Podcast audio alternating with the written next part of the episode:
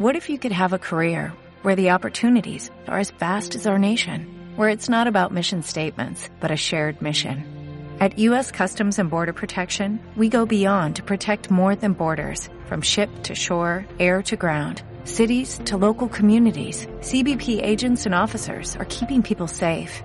Join U.S. Customs and Border Protection and go beyond for something far greater than yourself.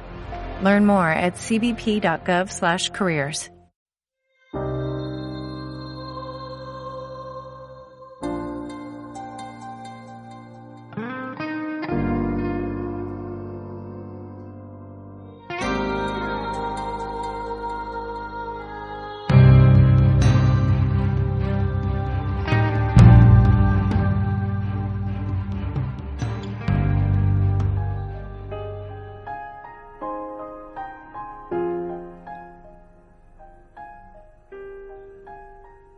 Muy buenas noches y bienvenidos una semana más a La Noche Azul, tu programa, donde tratamos emociones, historias, viejas melancolías,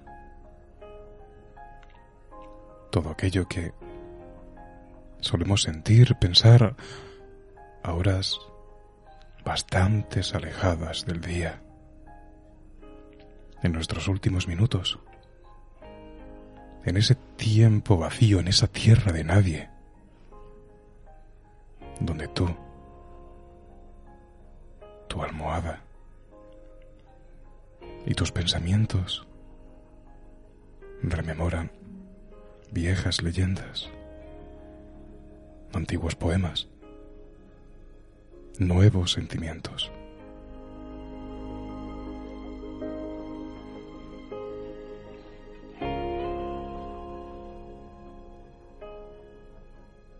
Antes de comenzar, nos gustaría agradecer a todos los que nos habéis escrito, todos los que semana a semana proponéis temas, compartís esta noche con nosotros. Y es que sin duda, sin vosotros no estaríamos aquí. Sois tan parte nuestra como vosotros sois parte de este programa. Te recordamos que nos puedes escribir a lanocheazul@artefm.es. Una de vuestras sugerencias, una de vuestras propuestas sobre el programa de hoy fueron criaturas marinas, leyendas, costumbres, mares, océanos y leyendas. Y así es, el programa de hoy versará en torno a esas historias, a esos cuentos. Porque, ya sea por extensión, profundidad, desconocimiento o simplemente por comportamiento, estos grandes océanos vienen alimentando nuestras angustias, nuestras ansiedades, nuestros primordiales y primitivos miedos. Todo esto se proyecta en un rico imaginario, en cuentos, leyendas, anécdotas. Porque recordamos que en el mar, en él, todo se pudre, el agua potable, la comida. Y llegado el momento, hasta la propia alma. El océano acarrea desgracias. Y en este, vamos a decirlo, caldo de cultivo, aparecen nuestras queridas leyendas, estos barcos fantasmas, estas bestias marinas, que siempre detrás de ellas se oculta el mal. Y comenzamos, pero no me gustaría empezar sin presentar a mi amiga, mi compañera, Maika. Muy buenas noches, bienvenida a esta orilla, a este lugar de reposo infinito. ¿Qué tal? Buenas noches, Marco. Es verdad todo lo que tú dices, pero no podemos olvidar que los mares también son fuente de vida. Exacto, esta eterna lucha, ¿verdad? El agua es creadora de vida, donde no hay agua, no hay vida. Pero toda esta leyenda, todo este folclore, esta mitología, no está hablando de vida, sino todo lo contrario. Es capaz de inspirar. Resulta ser el mar incluso un sitio bastante romántico, desde donde escribir, compartir unas vacaciones de ensueño. Pero cuidado, un mar embravecido, una tormenta, incluso la más absoluta calma, te pueden condenar al mayor de los males. Y me gustaría que esta vez empezaras tú, que nos contaras una vieja leyenda, un viejo cuento, una historia. Maika. Pues sí que tengo algunas que contarte. Mira, lo primero que quería decirte es que tenemos al mar tan cerca y a la vez tan lejos. Es nuestro eterno desconocido. Nosotros miramos al cielo buscando vida, buscando respuestas, cuando en realidad no sabemos nada del mar, que lo tenemos aquí al lado. Conocemos mejor la superficie del planeta Marte que el fondo de nuestros océanos. Bueno, a mí personalmente me fascinan las historias de barcos perdidos, de barcos desaparecidos, y de eso es de lo que me gustaría hablarte hoy. Mira, Marco, la historia del Octavius empieza el 10 de septiembre de 1761, cuando este barco partió desde Londres con destino a China. Tras llegar a su destino, el Octavius volvió a cargar sus bodegas para regresar de nuevo a Gran Bretaña, pero de una manera misteriosa, la nave nunca alcanzaría su destino, perdiéndose en el alta mar en algún momento del año. Y aquí damos un salto en el tiempo. Nos vamos al 11 de octubre de 1775, cuando el ballenero danés Gerald se encontraba faneando en aguas del Atlántico Norte. De pronto, y en medio del silencio sepulcral, escuchó la voz del vigía gritando que había atisbado un barco. En efecto, frente al ballenero y a unos 10 kilómetros de distancia podían avistar los mástiles de un navío que sobresalían por encima de un iceberg. Y a medida que el ballenero se iba acercando, los hombres se dieron cuenta de que el barco que se escondía detrás del iceberg era una goleta de 3 mástiles, algo muy poco usual en esas aguas. Pues bien, a través del catalejo, el capitán Alex Warren vio que el velamen se hallaba completamente destrozado. El casco estaba deteriorado y en la cubierta no había señales de vida. Se acercaron y vieron que, cubierto de una gruesa capa de hielo, el Octavius brillaba bajo el sol, como si fuera de cristal.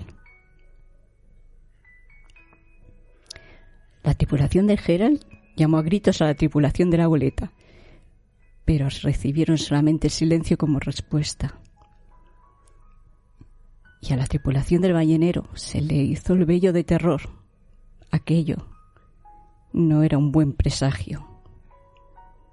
Entonces, el capitán Warren ordenó a su tripulación que arriara un bote para abordar el barco abandonado y pidió 8 voluntarios.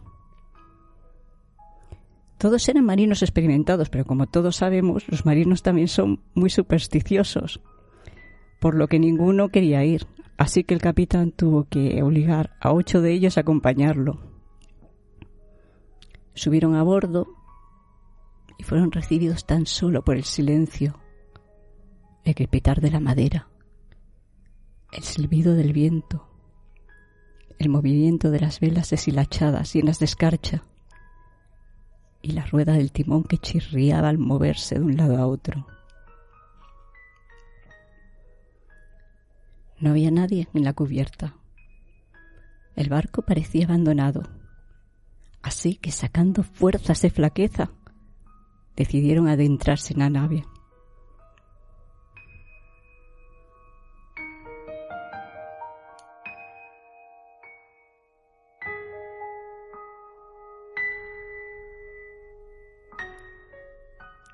Abriéndose ese paso, a través de la cubierta tapizada de hielo, los hombres bajaron a los camarotes, donde hicieron un macabro descubrimiento. Tumbados en sus literas y cubiertos de capas de mantas, había 28 marineros congelados. El frío los había mantenido en un perfecto estado de conservación, como si la muerte los hubiera sorprendido mientras dormían. Cuando entraron en la cabina del capitán, vieron que éste estaba sentado en una silla frente a su escritorio, muerto, con una pluma en la mano, como si estuviera haciendo sus últimas anotaciones en el cuaderno de bitácora.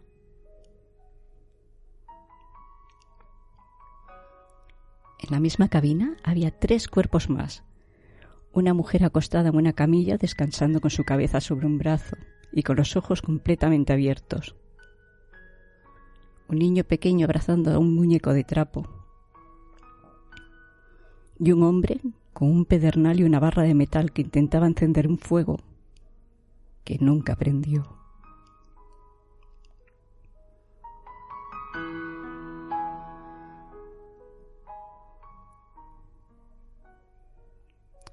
Los marineros del ballenero ya tenían suficiente y urgieron a su capitán para abandonar cuanto antes el Octavius. Pero este, incapaz de dejar la goleta sin una explicación sobre lo que allí había ocurrido, decidió bajar a la bodega, donde descubrió que no había ni un gramo de comida. Sorprendido, volvió a la cabina del capitán y ordenó a uno de sus hombres que cogiese el cuaderno de bitácora.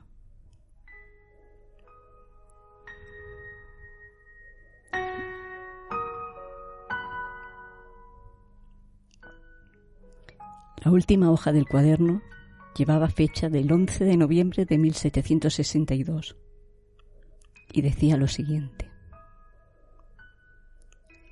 hasta ahora llevamos atrapados en el hielo 17 días.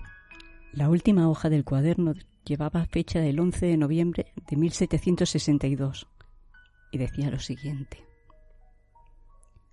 hasta ahora llevamos atrapados en el hielo 17 días. Nuestra posición aproximada es latitud 160 oeste, latitud 75 norte. El fuego finalmente se extinguió ayer y el maestre ha estado tratando de encenderlo otra vez, pero sin mucho éxito. Le ha dado la piedra a uno de sus marinos. El hijo del maestre murió esta mañana y su esposa dice que ya no siente el frío. El resto de nosotros no siente lo mismo en esta agonía.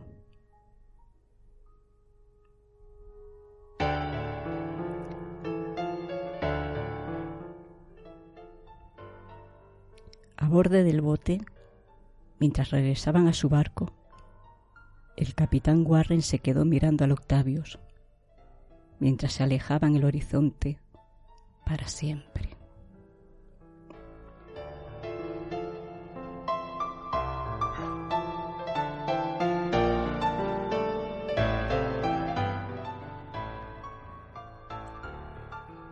Maika, ¿te has dado cuenta que estas historias están plagadas de misterio? Y es que el mar es tan incognoscible.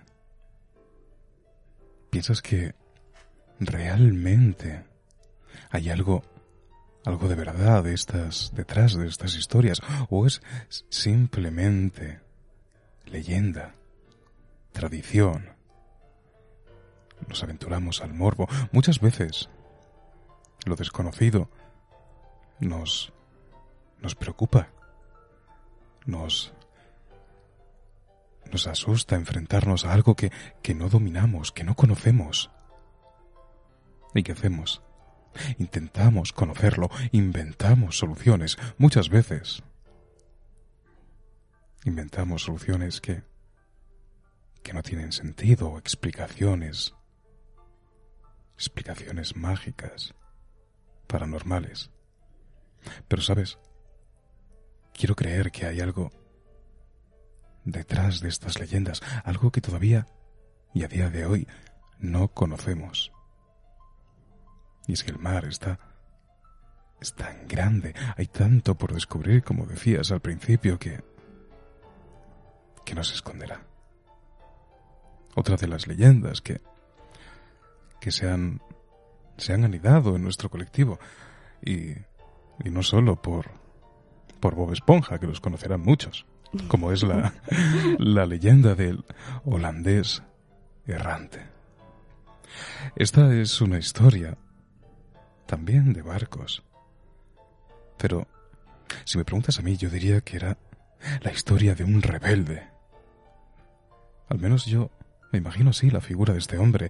Es un Prometeo moderno, alguien que desafiaba al propio Dios, a la propia inmensidad del mar. Para los que no conozcáis esta historia, pues bien, cuenta que justamente este holandés errante era un buque enorme, con grandes mástiles, un amplio velamen. Navegaba cierto día por el cabo de la Buena Esperanza. Yo diría que hay algo de ironía incluso en esta navegación, cuando de repente fue sorprendido por una vehemente tormenta. Esta tripulación decía: por favor, vamos a un lugar para resguardarnos, vamos a buscar refugio. Pero este intrépido, y yo diría que un tanto alocado, capitán se negó. Desabrochó su camisa, miró al cielo, sacó su pistola y amenazó, ¿sabes, Maika?, al propio Dios. Lo pagó caro. Desde luego lo provocó. Dijo: tú no eres más que nosotros, aunque somos simples hombres. Te venceremos. Él mascullaba: ¿quién quiere un viaje tranquilo? Vamos, marineros. Podemos vencerlo. Entonces una silueta se apareció ante ellos, entre la bruma, una figura gigantesca. Pero él no se atemorizó. Él dijo: desaparece o te vuelo los sesos, apuntándola con ese trabuco. Entonces, esta misteriosa forma susurró con voz profunda: así pues, hiel será tu bebida, y hierro candente tu comida. De tus tripulantes solo conservarás un grumete, del cual le nacerán cuernos de la cabeza. Tendrá hocico de tigre y piel de perro marino. Y sabes, mortal, como te agrada tanto atormentar a tus navegantes, serás azote, pues te convertiré en el espíritu maligno del mar, y tu buque acarreará la desgracia a todo aquel que lo aviste. Una vez pronunciada esa maldición, esa silueta desapareció y se consumó esa maldición. Y entonces, este holandés errante, este buque, fue, durante largas generaciones, sinónimo de malos augurios, de desastre, de muerte. Muchos marineros, con sopor en los ojos, con cansancio, decían verlo, y que al verlo, el infortunio se anidaba en ellos, en su embarcación, en sus corazones. Una de las pistas que quedaban para saber que el holandés estaba próximo era que el vino se agriaba, la comida fermentaba, incluso las ratas de la bodega morían. Nadie regresaba para decir que había visto al holandés errante, porque si lo veías, nunca más volverías a hallar tierra.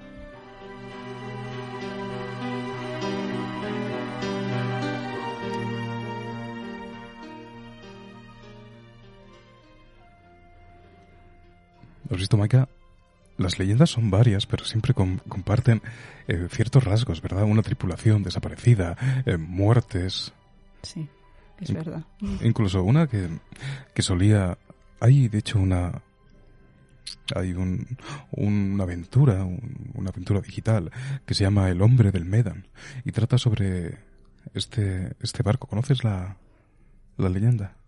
La leyenda del Ourang Medan. Ah, exactamente. Sí, sí que la conozco. Pues todas, generalmente, casi todas estas leyendas tratan de lo mismo, pero la verdad es que no me canso de oírlas. Es que son muy bonitas. A mí me encantan. ¿Quieres que te la cuente? Me encantaría, Maika. Bueno.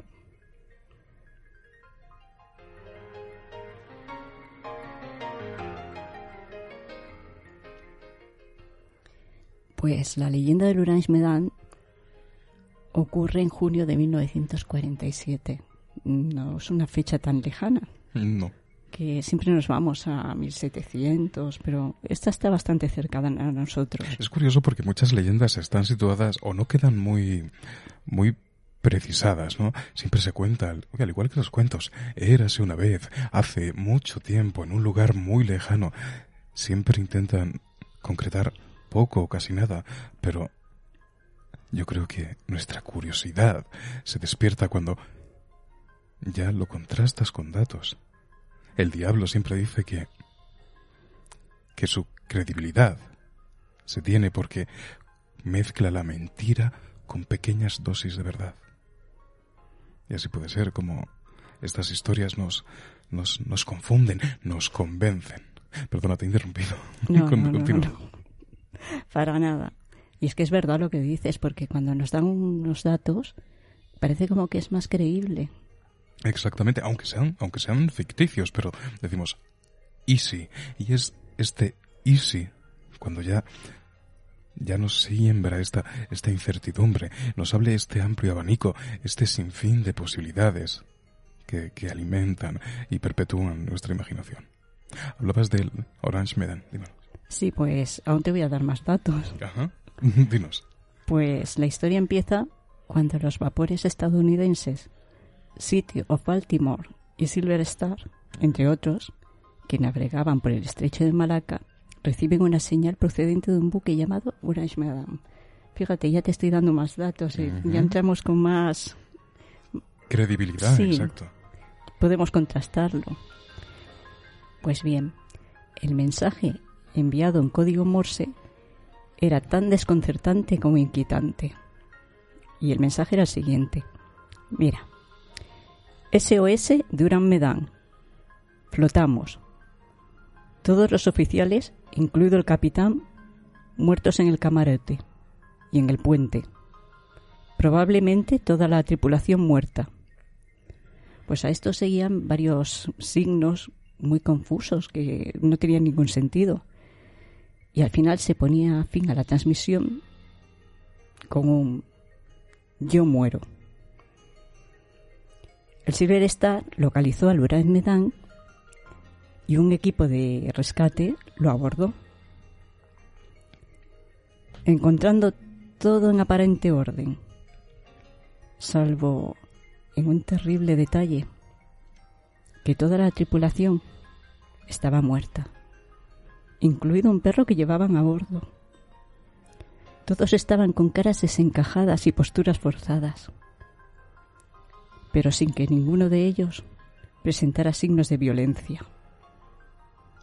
Pues bien, los marineros del Silver Star se dispusieron a preparar las maniobras de remolque cuando de repente se desató un incendio en la bodega número 4, que empezó a provocar varias explosiones. Por seguridad evacuaron el barco y regresaron al suyo. Y justo a tiempo, porque el Ourang Medan voló por los aires y se fue a pique llevándose su secreto consigo. ¿Qué te parece? Me parece muy fortuito todo.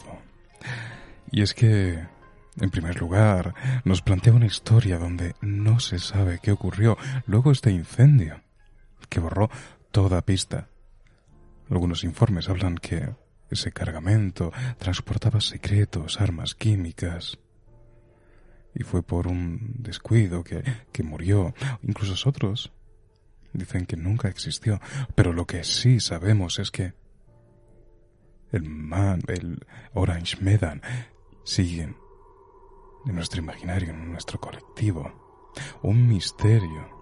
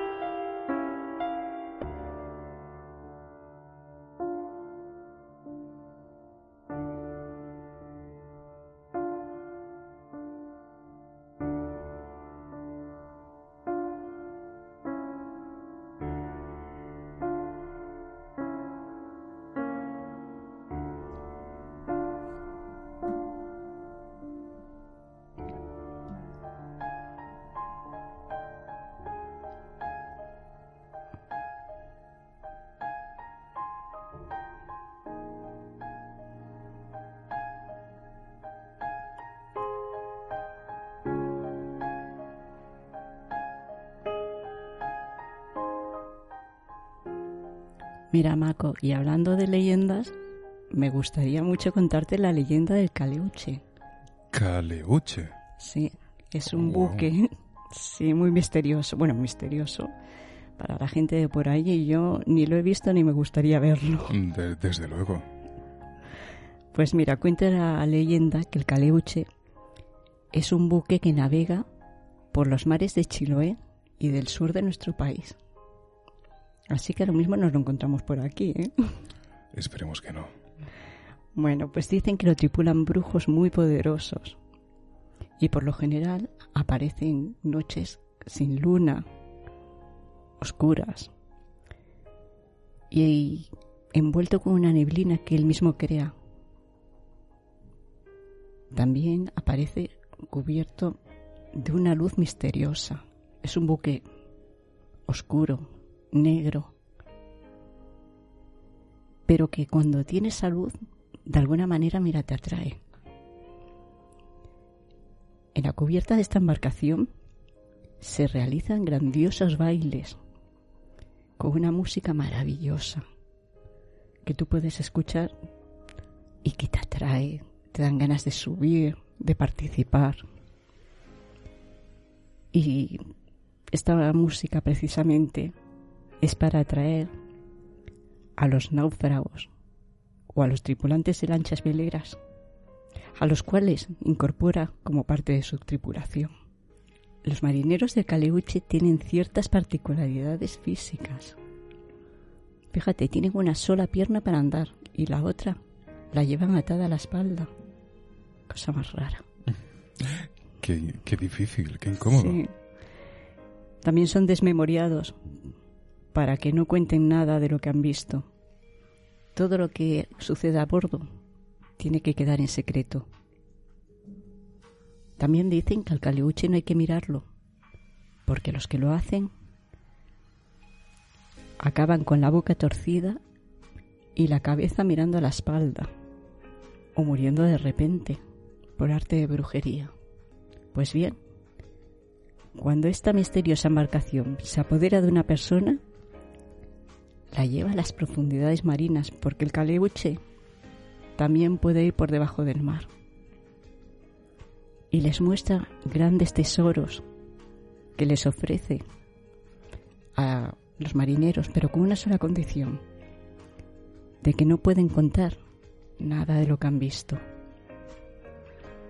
Así pues, la gente de la zona, cuando ve a un comerciante que se enriquece de la noche a la mañana, dicen que es porque ha hecho negociaciones con el Caleuche.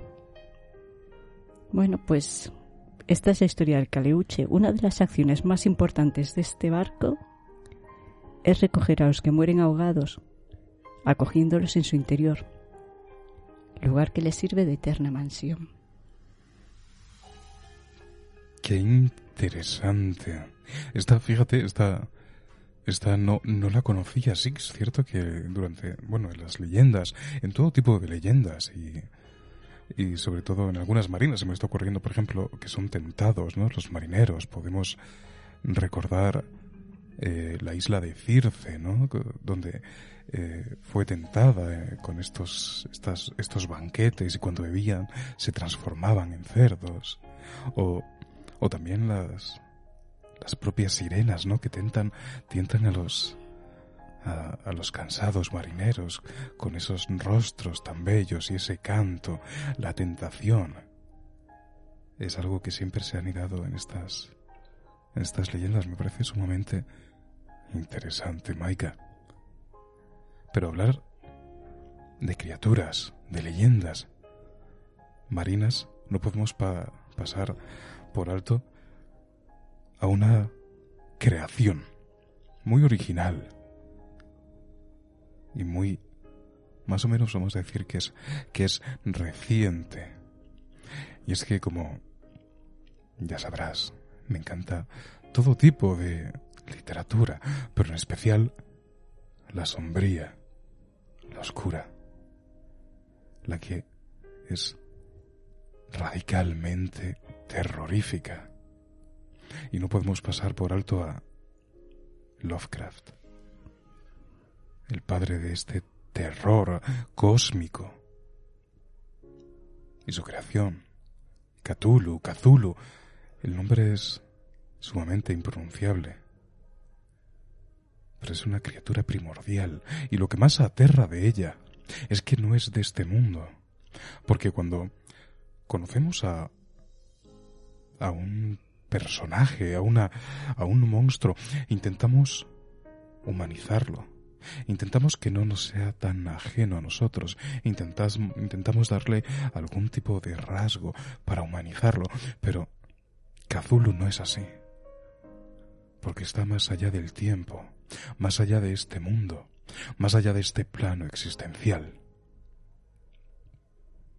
Podríamos, al menos lo que propuso Lovecraft, es que no es bueno ni malo. Sencillamente es desconocido, obedece a un rigor incognoscible, tiene su propia moralidad. Lo único cierto es que Cthulhu trae desdicha, podredumbre, incita a los hombres en sueños al suicidio. Es el terror. La leyenda cuenta que está prisionero, pero aún así puede comunicarse a través de los sueños con los hombres, manipulando su mente, su corazón, su alma. Esta es una de las criaturas que más me aterrorizan a día de hoy, esta posibilidad de que exista algo, porque cuando contamos una historia siempre hay un hombre bueno, un ser malvado, y el bien triunfa. Lo que propone Lovecraft es todo lo contrario. Partiendo de que estamos perdidos, estamos condenados. El fatalismo viene. Y es innegable, es inevitable. Así que quería mencionar a esta figura. Y por supuesto os recomiendo esta lectura. Si no habéis leído La llamada de Cthulhu, os la recomiendo. Este terror cósmico, Maika. Yo realmente creo que en las profundidades marinas, donde no ha llegado el hombre, a lo mejor está. ¿Por qué no? Podría estar. Y es que claro, ante lo desconocido se abre todo un abanico de posibilidades. Lo que no se conoce, lo que no se conoce puede ser. Ante la incertidumbre, todo es posible hasta que no se demuestre lo contrario. Quizá en el fondo, en esos grandes fondos abisales, solo haya oscuridad y nada más. Pero ¿y si hubiera algo más? Algo que está esperando. Algo que está poco a poco deseando despertar. Sería sumamente terrorífico. Y al fin y al cabo es lo que nos proponen este tipo de leyendas. Criaturas que aguardan. Y criaturas que nos traerán la condenación. Ya desde tiempos. Incluso en la antigua Biblia, como digo yo, en la parte final de la Biblia se habla del Leviatán, esta criatura marina, ¿no?, que traerá la desgracia y también el fin del mundo. Pero una cosa es certera. En toda leyenda, en toda historia, en todo cuento, siempre hubo algo de verdad. Ahora tan solo nos queda descubrir ¿cuál fue esa principal verdad? Maika, contamos qué hora es. No contamos la última. Pues mira, no quisiera irme sin contar la historia del V-65, un submarino. Que este submarino, estamos hablando de la Primera Guerra Mundial. Y es un submarino maldito desde el principio, desde su construcción. Fíjate, los primeros sucesos trágicos empezaron antes de ser botado al mar. La primera víctima que se cobró era un operario que trabajaba en cubierta, que fue aplastado por una viga a la que se le soltaron las cadenas. Ya la cosa empezaba mal.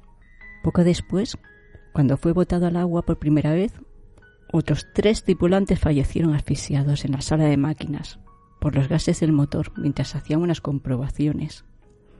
La verdad es que nadie se pudo explicar por qué no salieron tranquilamente, pues les hubiera dado tiempo, pero inexplicablemente se quedaron allí encerrados y murieron. Tenía que hacer su primera inmersión y el comandante mandó a varios marineros que comprobaran y cerraran y aseguraron todas las escotillas del buque. Uh-huh. Lo normal, vaya. 2 de ellos obedecieron, pero el tercero reaccionó de una forma inexplicable. Sin decir una sola palabra, se dirigió a la cubierta y se arrojó por la borda, donde, lógicamente, murió descuartizado por las hélices del barco. Otra víctima más. Bueno, pues cuenta la leyenda que inmediatamente después se produjo la inmersión. Tenían que bajar hasta los 10 metros de profundidad, cuando de repente el submarino se hundió hasta el fondo. Se quedó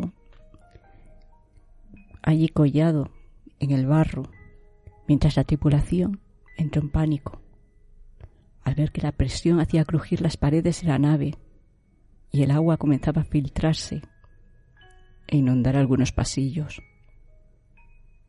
Pues estuvo así 12 horas en las profundidades, mientras el oxígeno se agotaba y nadie encontraba una explicación a lo sucedido para poder solucionarlo.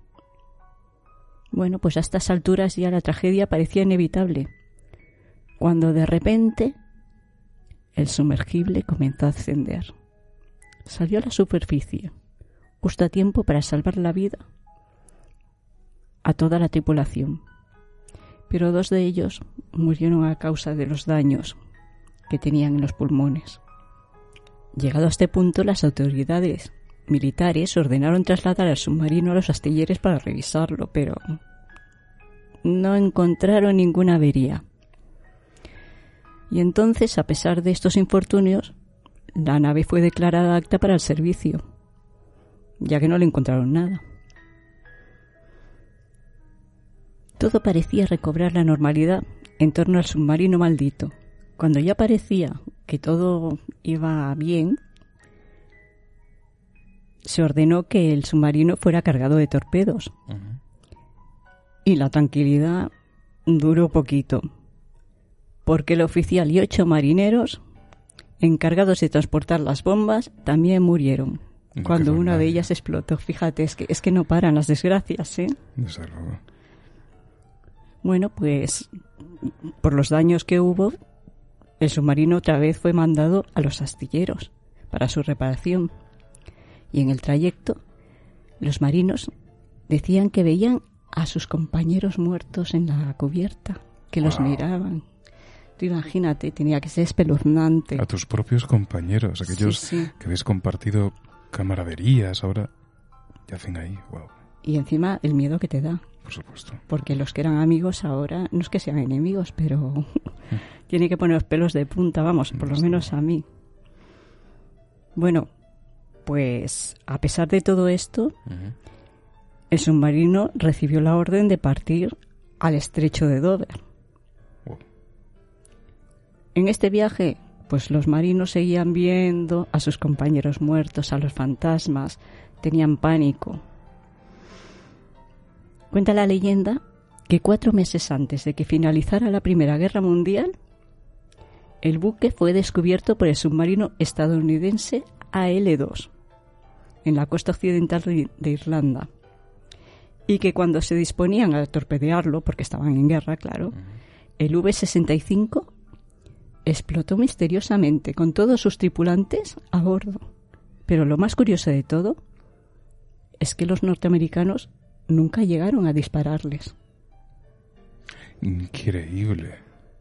Sobre todo es que, aparte, la ambientación en un lugar tan claustrofóbico, donde apenas hay lugar para ti mismo, para tus pensamientos y para el oxígeno, tener que convivir con la imagen de tus compañeros muertos Es sobrecogedor, claro, y no puedes escapar. Tiene que ser horrible estar ahí. Increíble.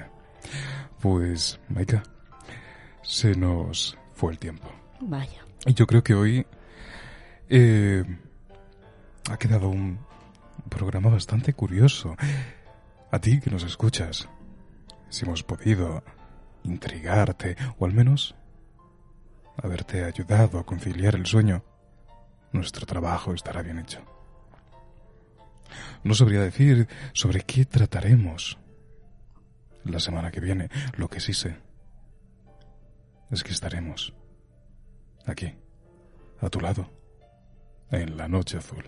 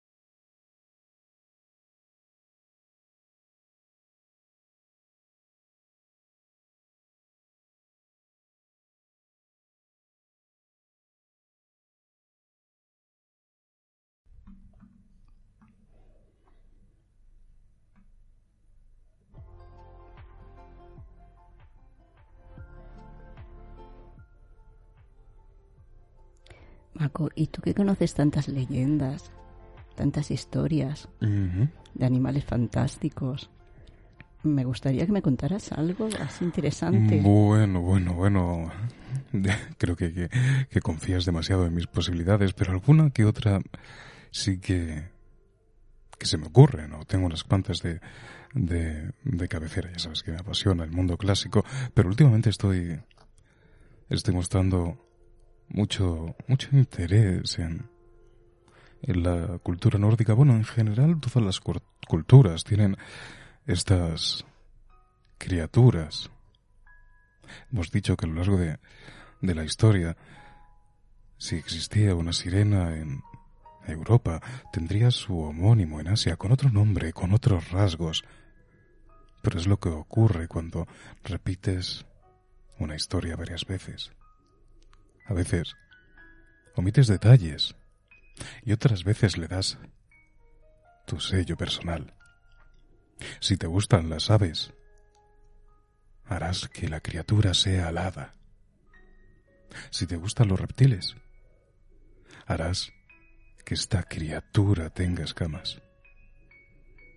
Y hablando de escamas, se me ocurre una de las criaturas primordiales, la criatura que anuncia el principio y el fin. Hablamos de Jörmungandr. Estamos hablando de la serpiente del mundo, del inicio y el fin. En algunos anteriores programas hemos hablado de la figura del Uroboros. Para los que no la reconozcáis, siempre habéis visto una serpiente, o incluso esta misma frase, la serpiente que se muerde la cola.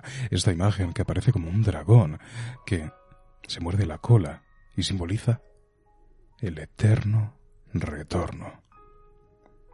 El principio, porque muerde su cola, pero es el principio de su fin.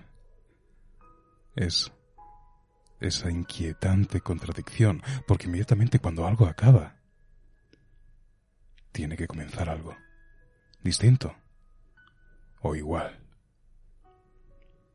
Pues bien, esta figura, la figura de Jörmungandr, pues es justamente lo que anuncia el fin de los tiempos, el fin de la era, la caída de los dioses. Era temida en el apocalipsis vikingo, que se llama Ragnarok. Está muy presente. Y cuando esta serpiente despierte, el mundo estará a punto de acabar. El último dios, Thor, y esta serpiente caerán los dos, brutalmente asesinados el uno contra el otro. Y entonces todo acabará. Y comenzará algo nuevo. ¿Cómo es esta serpiente? Pues imagínate si es grande, que abarca 2 veces el mundo. Esta serpiente, debido a las profecías, Odín y los demás Aesir, que son los dioses nórdicos, los dioses que habitan en su plano distinto, existencial, distinto a Midgard, que es la Tierra, pues condenaron a esta serpiente al fondo del mar, con el frío, la oscuridad. Pero las leyendas anuncian que pronto despertará. Es una de mis leyendas favoritas, Maika. Terrible esta serpiente. Es terrible, pero casi como todas las criaturas, todas estas criaturas son creaciones. Y ten en cuenta, imagínate una embarcación, decenas de personas, sin otra cosa que hacer más que perder su vista en un lienzo 1000 veces dibujado, ola tras ola, gaviota tras gaviota. Y de repente ven algo en las profundidades. Una silueta. Bien puede ser un pez o quizá no. Y entonces se dispara la imaginación. Y entonces esas mentes desocupadas empiezan a crear, empiezan a imaginar, empiezan a contar. Y es que me resulta extremadamente bello cuando contamos historias. Yo creo que es un mecanismo de defensa que tenemos para mantener nuestra curiosidad despierta. O para explicar lo inexplicable. O justamente para explicar lo inexplicable. La raíz de la filosofía. Hay una rama que se llama del mito al logos, que explica justamente esa condición. Porque antes la ciencia era aceptar por qué existe el fuego. Sencillamente porque un herrero en la cima de una montaña martillea, y al martillear saltan chispas y nace el fuego. ¿Por qué existe el frío? Pues porque un corazón roto sembró esta falta de calor. Así se explicaban los sucesos naturales, mediante historias, en un tiempo donde no existía el rigor científico, el método científico.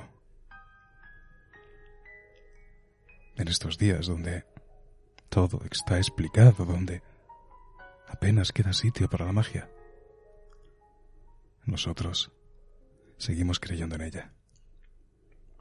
¿Y tú? ¿Aún crees en la magia? ¿Aún crees en esos antiguos dioses? Cuéntanoslo. Escríbenos a lanocheazul@artefm.es.